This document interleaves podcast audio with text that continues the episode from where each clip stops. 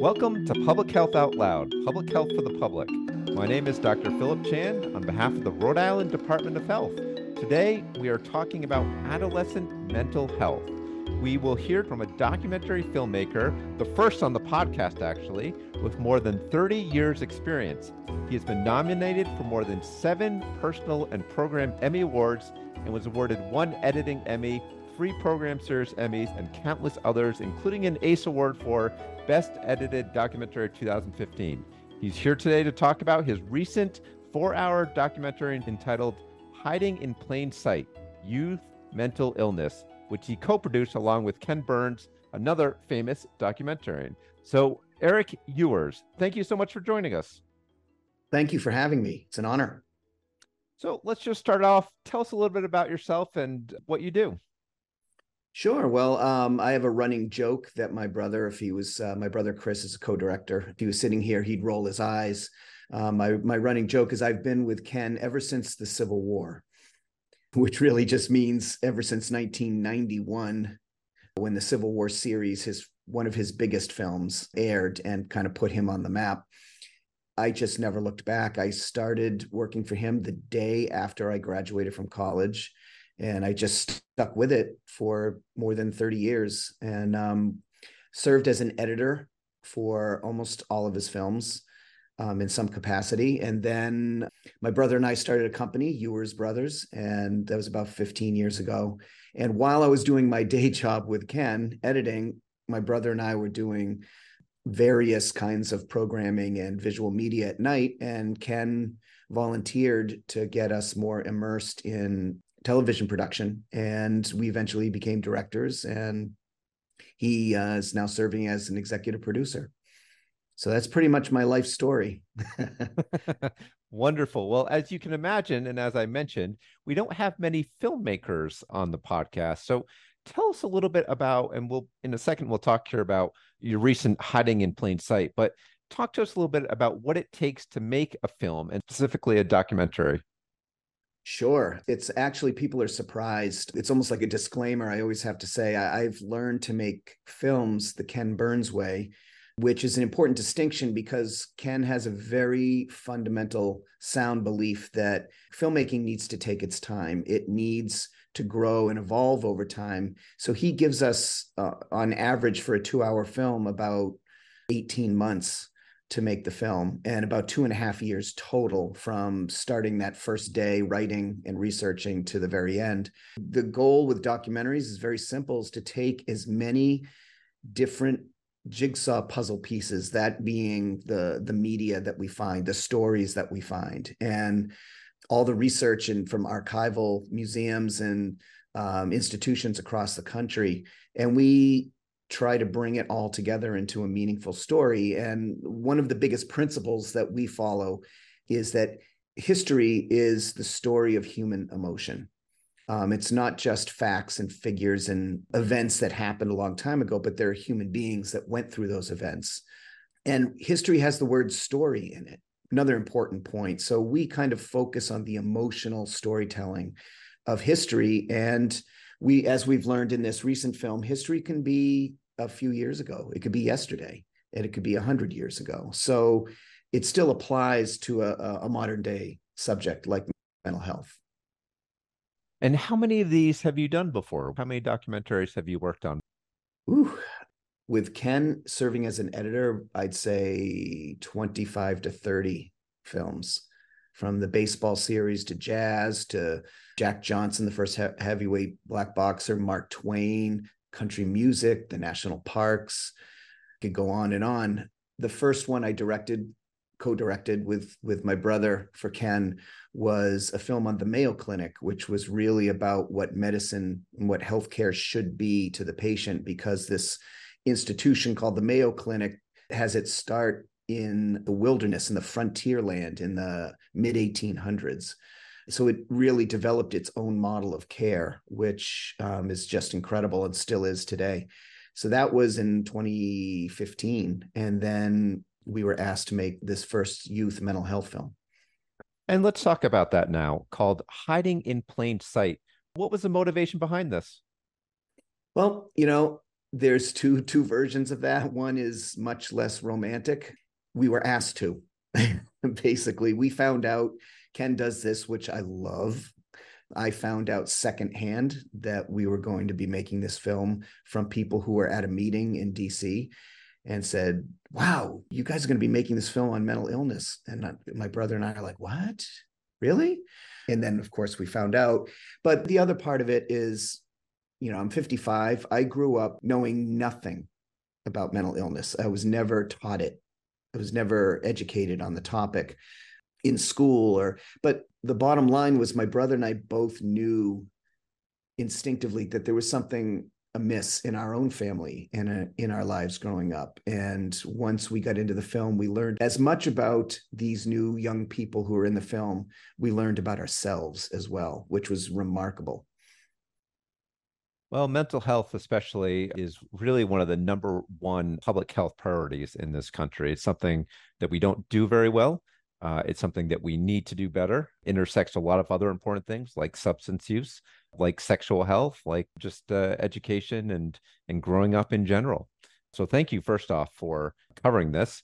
And let's talk a little bit about what you learned and what our listeners should know about this. I think one thing that you mentioned uh, in the film is that 75% of mental illness uh, begins before the age of 25, 50% before the age of 14.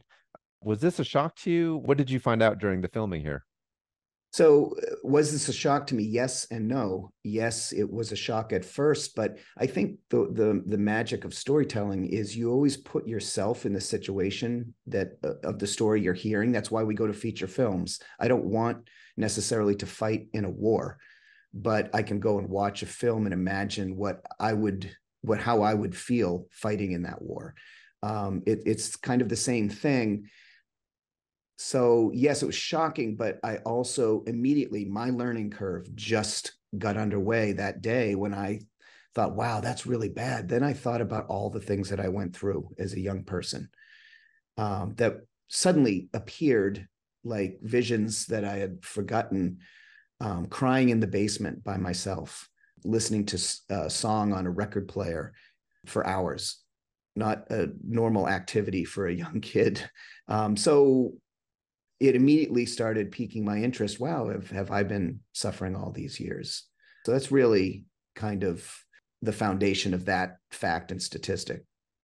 During the course of your research here, did you get a sense of of the why? Why is the burden of mental health so high in adolescence? Is it is it increasing? Is it you know there's been a lot in the media about social media and about you know, uh, perhaps loss of community? Is there anything that you can point to that this has been uh, attributed to? Sure. I am not surprised that it it manifests at that age. It's a tough enough age to begin with dealing with peer pressure and bullying and negotiating your way socially and intellectually into an adult world from a child's world. So, first of all, that right off the bat, it's like, okay, that makes sense. But the big thing we learned from our experiences interviewing 23 young people from across the country of all different ages, diversities, cultural backgrounds, we discovered that one of the most common traits is trauma. Um, however big or small, it, it's um, as Patrick Kennedy, the leading mental health advocate in the country, says, you know, people tend to say, well, it's not that bad about themselves. Well, compared to who? It's a very internal personal illness that is based upon how your mind reacts to things, not how your friends or your neighbors. So um, I think there are some kids who can get through trauma relatively intact and can can grow from it. There are others who it comes back and it haunts them. And like Tom Insel, the former uh, director of the National Institute of Mental Health, says in our film, it's it can be like a cancer. It it, it can metastasize if it's not addressed. Um, so those early years, the early detection, early intervention theory uh, behind um, addressing mental health challenges is critical and as I'm sure most of your audience would agree, that just doesn't happen. And for my generation and some generations before me, and certainly after me, you didn't see it when when you were going through it. uh, I, you interviewed 23 young people from across the country. What Mhm. was a what was a story that stuck out to you most? What was the uh, the one that resonated most with you? Tough question. They all resonated in different ways with me. We kind of call the film a tapestry of human lived experience that pretty much anyone who encounters it will find some aspects of themselves in these stories. And um, it's just a remarkable statement on humanity. I think for me personally, um, a young woman in the film named McKaylin, uh, African American woman from West Virginia, her story, albeit her father and my father are completely different people and different experiences, but the way she reacted to the trauma in her life was very close to mine. So I think that personal connection was there. But I, would say the biggest, the two biggest people in the film that made an impact on me, one was 11 years old. His name McLean from Billings, Montana. And he actually had to convince his parents to let him be in this film. His parents said, nope, absolutely not. And they'll tell you this right now. They said that because they were afraid of the stigma that would be brought upon their son in their very conservative community. And he was like, nope, I got to do this. You don't understand. I want to help people. If I can help someone not go through the things I've I've been going through, then I have to do this. Um, and the other was this um, young kid, Xavier, young African American and Native American boy from El Paso, Texas, who was adamant about, he was still very iffy if he wanted to do um, the interview. So we gave him all the breathing space he needed and said, you know, we'll even take you out later if you change your mind. But he had an epiphany during his interview where he was finally willing to talk about the physical abuse that he received um, as a child from a family member. And I was told it was off topic by him, but he brought it up on his own. And his therapist um, and his mom, who were at the interview, he was 14. They both cried with me afterwards and said, This is the first time he's finally owned the trauma. He's never outwardly admitted to the trauma. And here he is doing it in front of what would become millions of viewers. And at the very end, when we were finishing the film, I said, you know, we reached out and said, You good? And he goes, I just want to help people. Again, you know, they're heroes, these these 23 young people. They've shared their darkest moments and their biggest and brightest accomplishments to show, you know, that you can get through this.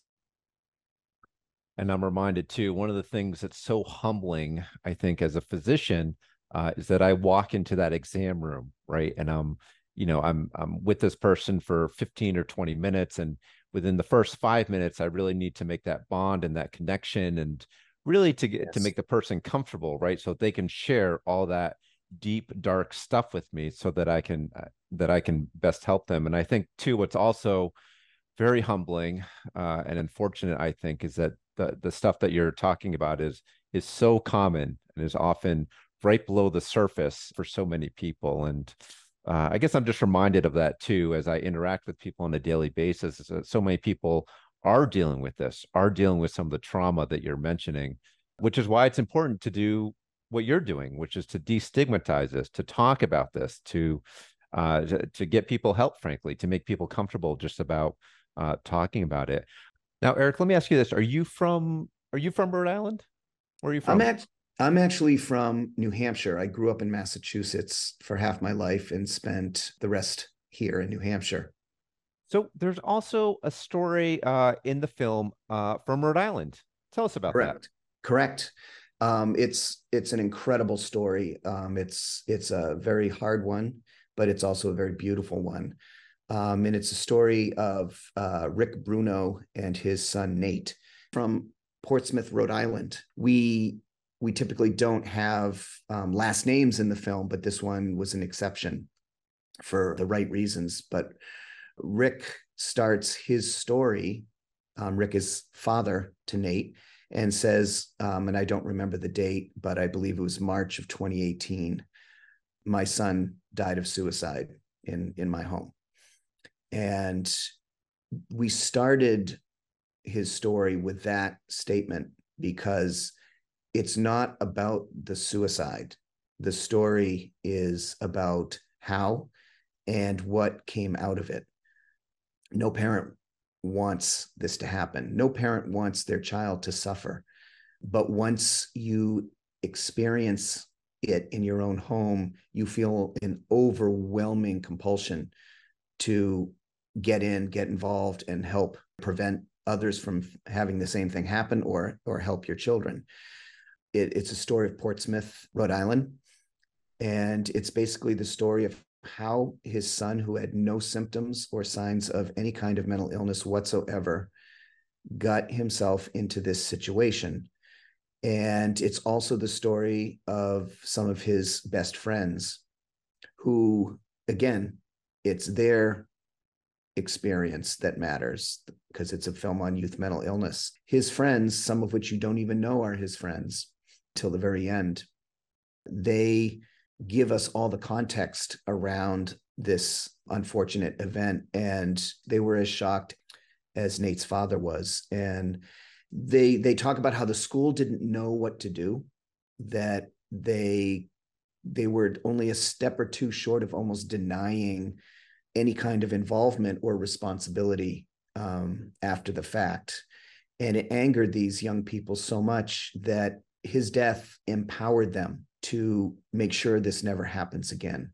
Um, they banded together and they created something that changed Rhode Island forever. They actually passed legislation in the state of Rhode Island, and we filmed it, which was so beautiful, requiring all teachers to have a certain amount of education on seeing the warning signs of suicidal ideation.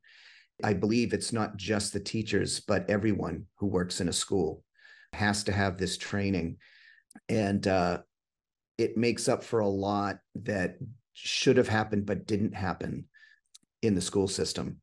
And uh, it also, they had formed a, an organization that was dedicated to raising awareness in young people in the schools so they could also see these warning signs. Um, but it's it's a really incredible story. It needs to be told. As uh, Colin, who is one of Nate's friends, says in the film, we didn't want to lose Nate. He said, but if if it wasn't him, it would have been someone else. So it doesn't change anything. We we need to do this. We need to to have better awareness of suicidal ideation in our school systems where we spend as almost as much time as we do at home. Do you find? I, I mean, you mentioned that uh, that one of your uh, folks here was a little bit iffy. I mean, did you find that it was difficult to find people to do this in general? Did you find that it was difficult for people to open up in front of the camera and share these sort of very sensitive stories? We expected it would be a nightmare. We expected that at the beginning that it would be so problematic that we might have to change the design and intent of our film, which was to empower young people to give them their own voice because they are, after all, the experts of their own experience. Um, and that's what this film was all about. We started by interviewing experts, and by our third or fourth expert, my brother and I were just talking, and I said, This isn't getting anywhere.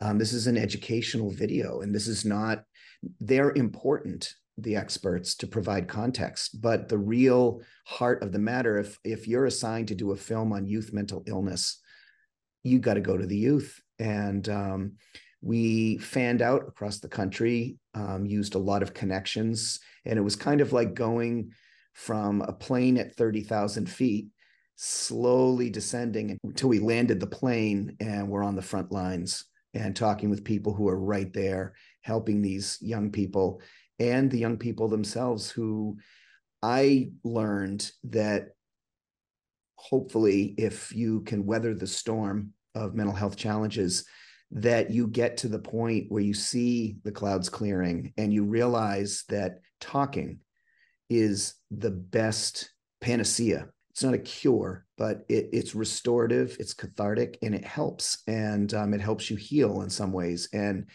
these kids whether they realized it or not, had gotten to the point where there was an ownership in what they were struggling with. And by accepting and owning it, they started to speak out about it. And that voice got louder and louder as they felt better and better. Um, and they taught me. Uh, I never talked about the stuff I went through, and now I'm an open book. And because they empowered me to address and confront. And I, I got to be honest with you, they were their stories and their love and their bravery is so powerful that I'm proud to say that the past four years, my mental health journey has been very, very difficult. I have been through a lot. I've had a few mental breakdowns, and it was all personal, had nothing to do with making the film, but it opened up a lot of things that I had probably would have been willing to deal with, but just didn't know. And now I am such a better person for it. I feel great. Um, I still, like the rest of the kids, I still have struggles here and there, but I'm so much more prepared and understand how to deal with them. And you know, the story that you're sharing, just to let our listeners know, is so common. I mean, just during the course of my career as a primary care physician, I mean, it's it's normal for people to go through these highs and lows, right? This is part of life, and sometimes the lows, you know, can get pretty low, and sometimes people need help. And so, I certainly encourage folks, if they're listening, that if they are going through one of those points, to reach out to a healthcare provider to talk about it with their doctor, and just to reassure people that that is normal for sure, uh, especially in kids. Absolutely, it, it's it's as simple a fact as if you fall and you break your leg, you go to a doctor and get it fixed. It's a natural assumption because your leg's not going to work well if you don't. Your brain is a part of your body. It controls emotions. Just because your brain has, and you know, I put it in quotes, you can have a traumatic brain injury, you know, from an actual physical contact, you know, something like that. But it's an organ in your body that you need to take care of, no different than your heart or your kidney or, or your liver. You have to take care of it to be well. And it's just because it's connected with personality and emotion that we stigmatize it and it's all of a sudden different but it is literally the same thing. You go you get on medication if your doctor thinks that will help alleviate symptoms and then you start creating new pathways in your brain to learn how to process that which you could never process before or had so, so much difficulty in processing. To me now it seems as natural as going and getting a physical or you know checking with my doctor on my um, my cholesterol. It's it's no different. And I want to go back to something that we touched on just very briefly in the beginning, uh, and that's the contribution of social media. I feel a little bit old saying this, but you know, we're growing up in a very different world. Kids are growing up in a very different world than we did. Now I'm 45 this year. I think you mentioned that you were in your 50s. One of the quotes in your film was that quote, uh, "My phone has my whole life in it. If I lost it, I think I would die." And uh, i mean i feel that way you know given my work etc but another part of that too was that we live in a world full of toxicity. And i think that that really struck me. And there's a lot of you know there's a lot of things that we're not certain about in this world. There's climate change you know we're hearing about wildfires and hurricanes and there's wars raging uh, asia and europe there. And i guess uh, just the contribution of social media to this is you know it's been in the news a little bit but did you get the sense that social media or any other sort of technology that we have today contributes to uh, this burden of mental health that may not have been present when we were young when we were kids? Absolutely. It's it's interesting. My then teenage daughter was the one who came up. I said what, what what's one of your most common phrases that you would say about the importance of your phone and she she actually wrote all those out. And actually i tried to change the language because the reply was same with a, a, upside down frown face you know emoji. And and i tried to change it. And she's like no do not change it. Kids are not going to relate to what you just wrote. They're going to relate to what i wrote. But uh, wow it, it's such a radioactive thing. The biggest thing we learned and we have a chapter in the film on social media. It's one of the longest chapters because the kids told us it's one of the most important things to talk about. The, the shock was that out of 23 young people, 23 of them thought social media was a bad thing. They all said, I hate it to some degree, but I have to do it.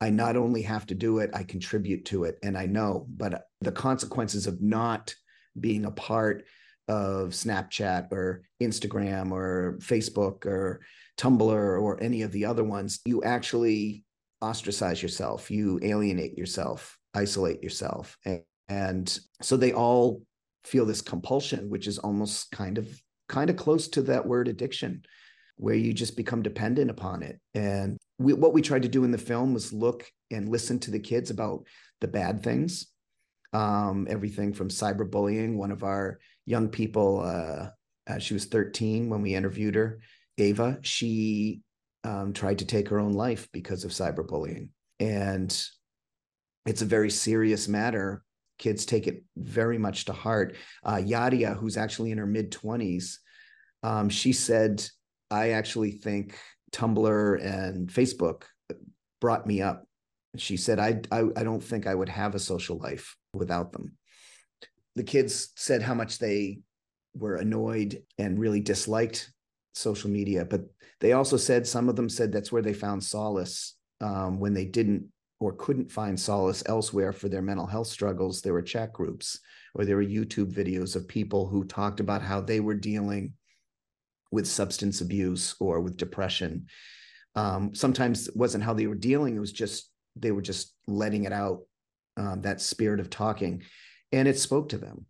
So it, there's pluses and minuses, and then you you know we get the experts, and I don't necessarily disagree, but they're like we have the most powerful tool for mental health and it's in the palm of your hand it's a cell phone and that you there's telehealth and there's ai models that are that are being developed to identify through your your language potential mental health symptoms or uh, you know leading towards some sort of diagnosis so it's just a huge huge complicated thing and there's really no answer I mean, this is a really important topic to me personally, as well as public health wise. I have a 16 year old and a 12 year old and, uh, you know, I tried to delay social media as long as possible.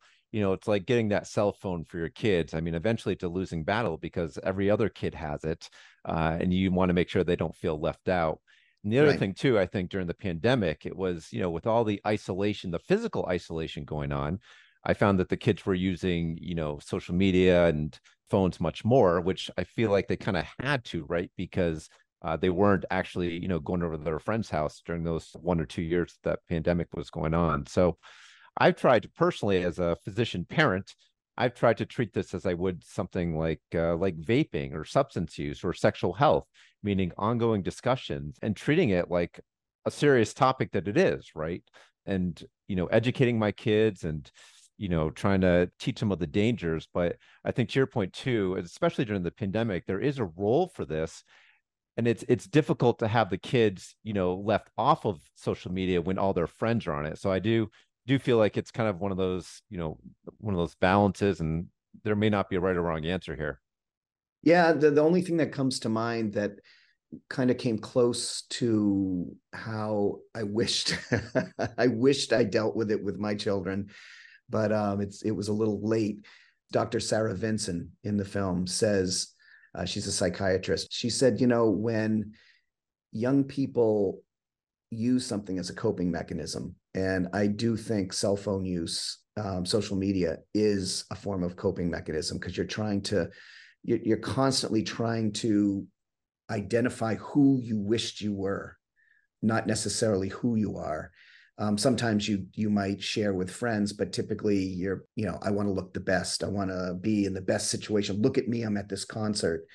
But she said if you don't replace that coping mechanism with something else they're just going to keep going back to it and so the challenge is how do you get your kids to to part ways with their phone for a certain amount of time and do something that gives them that same kind of satisfaction or good feelings if you will uh, you know in themselves. And we used to go out and play in the yard you know and and be out in nature if you will. I don't think we looked at it that way but that's what it was. And they just don't have that. And so yeah it's not going to be answered for a while but at least acknowledging that there's a problem. You know, change comes from the outside and works its way in. It never comes from the center and works its way out. So I got to believe that the growing awareness of of cell phones with with young people and the consequences of social media will start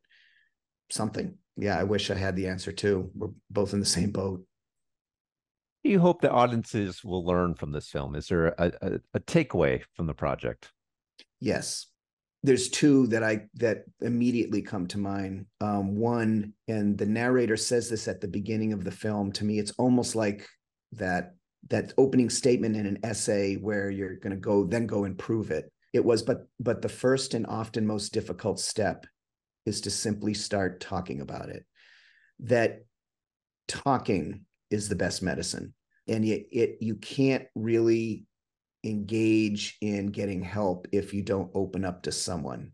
You don't start sharing how you feel, whether it's a parent, a teacher, a doctor, a primary care physician. I, I relied on my primary care physician heavily at, at age, you know, 52 when I was going through a lot. And he he really helped me get set up where I needed to be set up. So talking. And then the other is a much more philosophical thing, but it, it is genuine. And that is, like you said, that mental health challenges or mental illness is, is a part of life. It is that simple. We all, they say one in four, um, if you include substance abuse, have mental illness in America, if not the whole world. I would argue it's four and four. Just some people need more help getting out of the rut that they're in because they don't know how to, just like any other health issue. So I, I think that in mind, I believe that almost anyone who watches this film will a hear remarkable stories of hardship and and recovery and wellness. Um, there's a very beautiful ending to this film, but you also will learn about yourself. You will see yourself. It's our human nature to hear stories and place ourselves in it imagine it's how we relate. It's why we love telling stories to each other. And i think these these young people just ended up providing the perfect recipe for all people in america. Like i said before all backgrounds all cultures all races genders.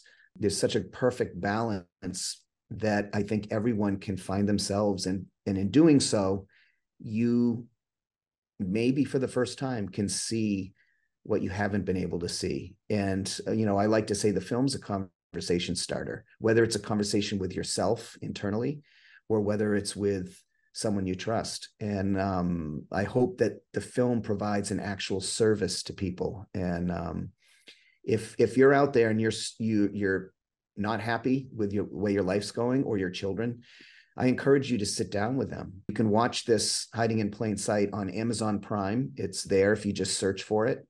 Hiding in Plain Sight, Youth Mental Illness. It's also on pbs.org and your local PBS stations. You can access it that way through streaming. But it's hard. Don't get me wrong.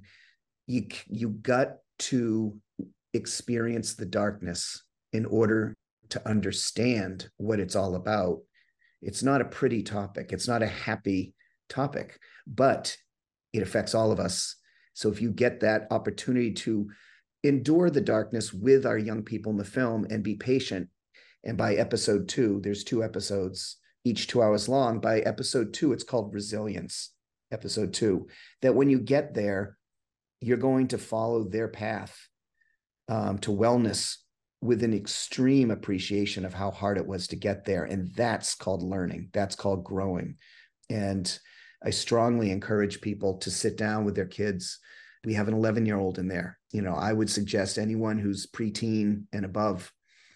Friends have told me, and some people wrote letters to me and said that their kids actually opened up for the first time after watching it and talked about their issues in school and bullying and sex and you know dating and all of those things in a way that they never imagined their children would they're they all want to talk. It's a younger generation thing, and it's wonderful. And I think they hold the power to making a difference in the future. And just to uh, highlight and double check, uh, you mentioned that you could access or watch Hiding in Plain Sight on Amazon Prime and PBS? Correct. Wonderful. Well, Erik Ewers, uh, co director of Hiding in Plain Sight, thank you so much for joining us today. Well, thank you. I really appreciate the opportunity. And on behalf of the state of Rhode Island, thank you for all you do. And if any of our listeners out there know of anyone who is struggling with mental illness, please do get in touch with your primary care provider, uh, often a good first resource.